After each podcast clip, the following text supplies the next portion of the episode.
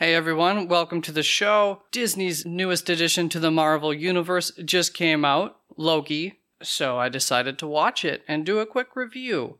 I'm pretty sure that this episode will find its way into a few people's hands who have never listened to any of my content before. So, first, a quick FYI I am far from a Marvel Universe expert.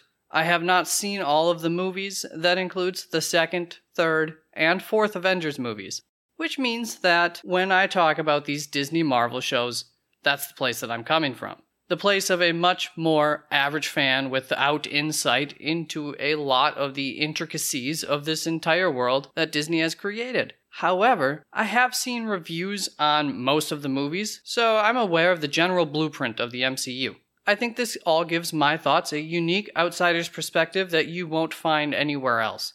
I hope you diehard fans have stuck around to hear my thoughts. This will be almost spoiler free. I'm not spoiling anything that really matters in episode 1 of Loki. But without further ado, let's get into my thought. The introduction to this show was absolutely great, and we are quickly introduced to what is basically Umbrella Academy's timeline keepers or time cops, which this show calls the Time Variance Authority, aka the TVA. This organization arrests Loki. The red tape that Loki has to go through at TVA's facilities is hilarious. It's like, no matter how advanced a society, there will still be an absurd amount of paperwork, verifications, signing of documents, and it even appears that they don't spend their money on all of the newest updated technology.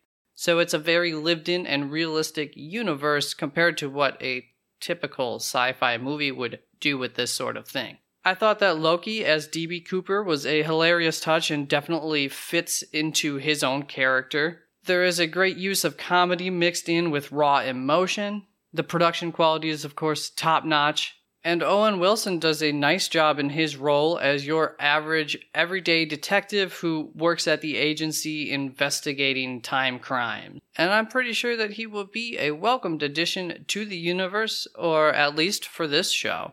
I basically told you the plot of this episode. There isn't a whole lot to it. This series really excites me based off of this pilot episode. Loki is one of, if not the most charismatic and likable bad guy to ever hit the screen. So I am definitely in on this series, and I don't want to ruin the episode's big reveal, but it really does sound like a whole lot of fun to me. Loki is slated to be a six episode series. Each episode is going to be approximately an hour long. And to me, that means that they didn't force any extra filler episodes or filler material. They stuck to, you know, what they had as far as the story goes. And that's a key to success. I don't know that I will be doing weekly episodes, but I will for sure at least be doing a series wrap up on the show. Uh, definite recommend to watch for all audiences. I think this whole series will be exciting. If that opinion changes, then I'll definitely come back um, once that opinion changes to update my thoughts. Thank you for tuning in. Later today, I'll be releasing something new, either uh, part one of my review of the movie The Grey or an episode of Messing with Media looking forward, Haley and I each night have been watching one of the new movies in the Conjuring franchise leading up to the newest movie on HBO Max or in theaters, uh, Conjuring 3.